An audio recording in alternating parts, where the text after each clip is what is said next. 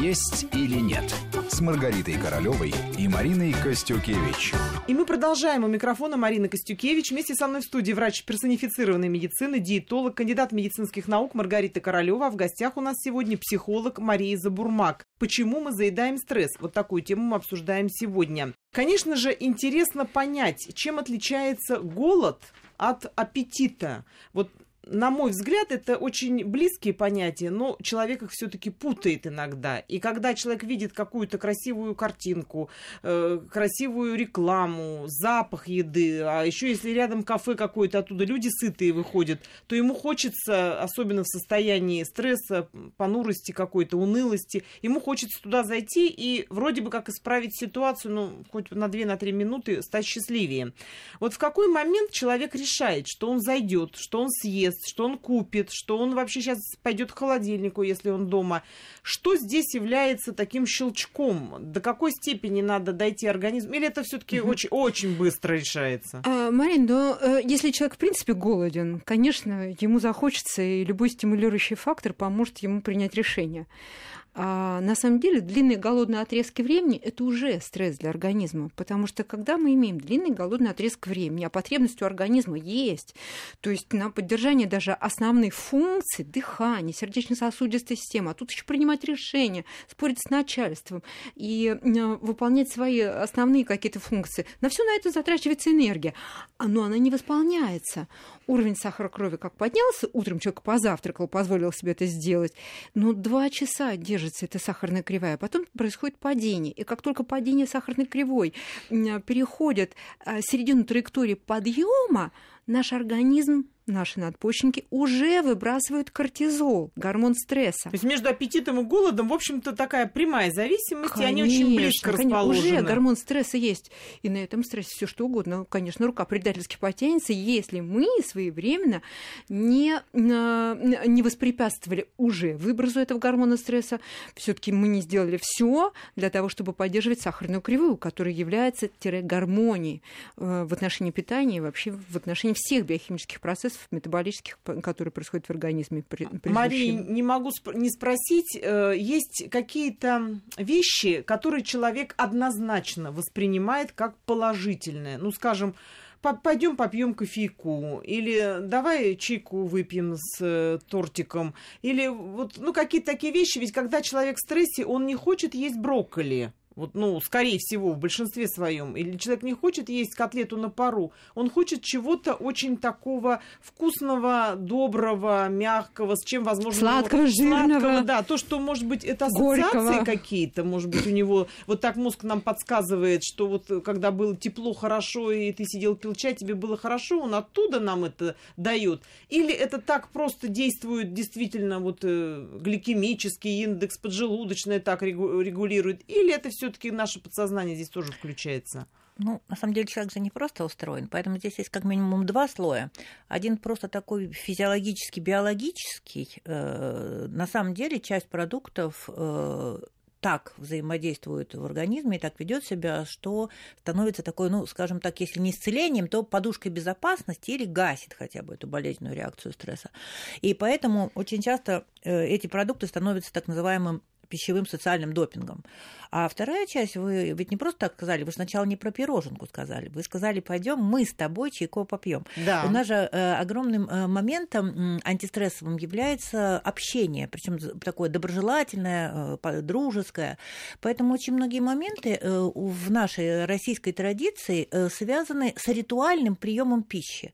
А сам этот ритуал является целительным, потому что он доброжелателен, потому что это связано с изобилием, то есть чаепитие не на последние три копейки, там не на пирожок где-то там студенческий такой на, на троих раз, раз, или на, на десятерых раз, а все-таки это там сладенькая пироженка, то есть какой-то изыск, какой-то кусочек праздника. Да. И поэтому вот в этом таком вот бытовом целительстве есть две составляющие. Есть бесспорно то, что помогает организму на уровне биологии, а есть вот эта вот бесценность общения. И вы знаете, сейчас забавные бывают ситуации, когда человек общение ценит, а будучи уже достаточно мудрым, от сладости отказывается. Он говорит, ну пойдем, пойдем, я с тобой кофейку выпью, а там вот пироженку не буду, да, и народ начинает, наверное, на диете или как-то, а человек вот мудреет и уже как-то выбирает, что в этот момент там или употребить. Такая сила воли.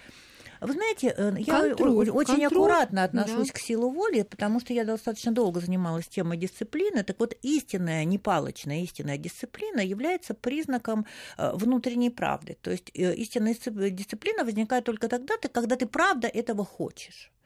Вот когда мне правда, вот там, допустим, ну, захотела я там какое-то платьице прикупить, да, вот уж, а там только вот на размерчик поменьше. Или портниха отказывается мне, говорит, что там не будем убавлять.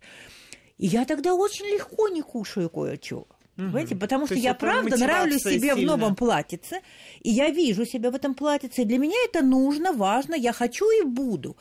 Поэтому для меня брокколи становится вполне приемлемой. И я вовсе не страдаю, потому что для меня брокколи не так важна, и даже пироженка не так важна. Я же в платьице как источник буду. энергии. И да, и вот это вот сила. другая биохимия вот этого подъема, вот этого своего нового образа, вот этой красоты.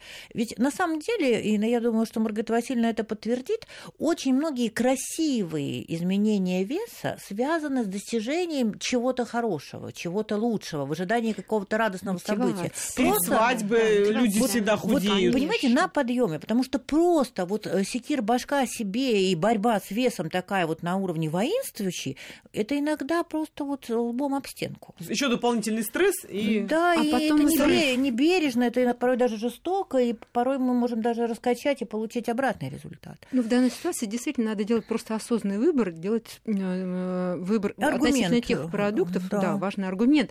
Но здесь же и опыт, и мудрость, все имеет значение. Ну, затем он а консультанты этапные да, какие-то. Конечно. А кто-то во время стресса сразу присаживается на какую-то голодную, полуголодную диету и начинает использовать стресс с целью снижения веса. И таких тоже немало. А бывает даже то, что ищут этого нет. стресса, чтобы был он создан, этот стресс.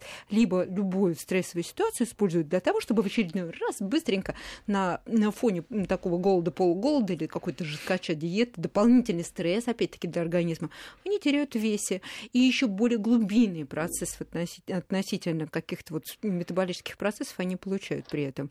Поэтому Маргарита, не могу не даже спросить. говорить о процессе снижения веса, здесь нужно необходимо особое время, когда человек спокоен, в гармонии с собой, со всем происходящим, и принимает осознанное решение при наличии мотивации к тому, для чего он хочет а, получить этот результат и каким он хочет стать. Маргарита, не могу не спросить. Вот очень часто я знаю много таких людей. Очень часто человек, который разводится, а это безусловный стресс для да. любой стороны, а, да, от, от кого бы, сильных. да, от, вот Мария подтвердит, от кого бы ни исходила инициатива, разводящиеся люди просто тают на глазах. Вот здесь какой механизм включается? Почему вот этот стресс для них не является каким-то стимулом к поеданию всего съестного, невкусного, вернее, вкусного, но, но не полезного? Почему вот какие-то очень серьезные вещи так взбадривают человека до такой степени, что он от еды отказывается? Или что это происходит? Или он э, сознательно отказывается? Вот мне и так плохо, так вот еще и пусть здесь будет хуже. Что здесь происходит? Ну, здесь включаются два механизма. Во-первых, биохимический механизм, то есть стресс, он не на час, не на день, он тоже имеет свои корни, свое начало и свою пролонгацию. И в процессе вот такой вот хронизации а, просто истощаются надпочечники, уже неоткуда брать те гормоны, которые являются адапт, адаптационными для э, человека. И при истощении э, гормонов надпочечников тут уже ничего не хочется. Не ходить не заниматься собой физически, не хочется и есть. И человек э, э, уже пребывает в состоянии глубинных э, процессов, которые разрушают его, и на фоне которых есть совершенно не хочется. И поэтому вот это вот даже снижение уровня сахара крови, оно не подает правильно адекватные сигналы на то, чтобы пополнить ресурс, по крайней мере, поднять этот уровень сахара и обеспечить организм всем необходимым. Ну и второй механизм а, пусть оно и будет так. Человек говорит себе, ну не хочется и не буду. Быть может, э, связано это было вот с, там, с каким-то лишним весом, с тем, что я ему не нравлюсь, не нравилось, или э, какой-то другой механизм в этом. Ну и похудею, ему на, там, ему на зло или там, себе на радость. А, и, э, быть может, это повысит мою самооценку. Это ну, было да, мое желание, да, моя цель докажу. по жизни не получалось раньше, а сейчас все факторы этому этому только э, способствует. Поэтому вот два механизма, они как движущая сила помогают человеку действительно э, в данной ситуации не постранить, а действительно похудеть. Да, вот потому что это худо, очень некрасивая это не худоба, самый, как правило. Да, да, это не самый лучший способ остаться с лишним, поэтому всяческий организм человеку надо помочь и пополнить уровень серотонина в том числе, и выровнять работу всех гормонов, и пополнить ресурс по э, надпочечникам, потому что хронический стресс это э, не здорово, ведь при стрессе и так выбрасывается кортизол, выбрасывается адреналин, организм мобилизован.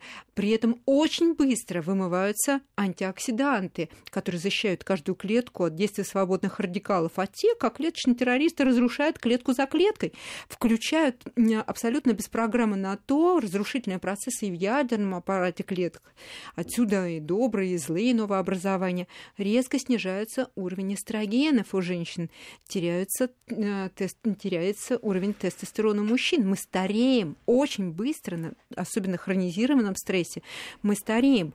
И любой очередной прием пищи при этом, даже из состава брокколи, брокколи совсем не жирной рыбы, энергия, получаемая, встроится куда? В абдоминальную зону. Мы набираем риски из состава абдоминального жира на, вот на фоне таких ситуаций. Мы продолжим сразу после выпуска новостей. Есть или нет с Маргаритой Королевой и Мариной Костюкевич.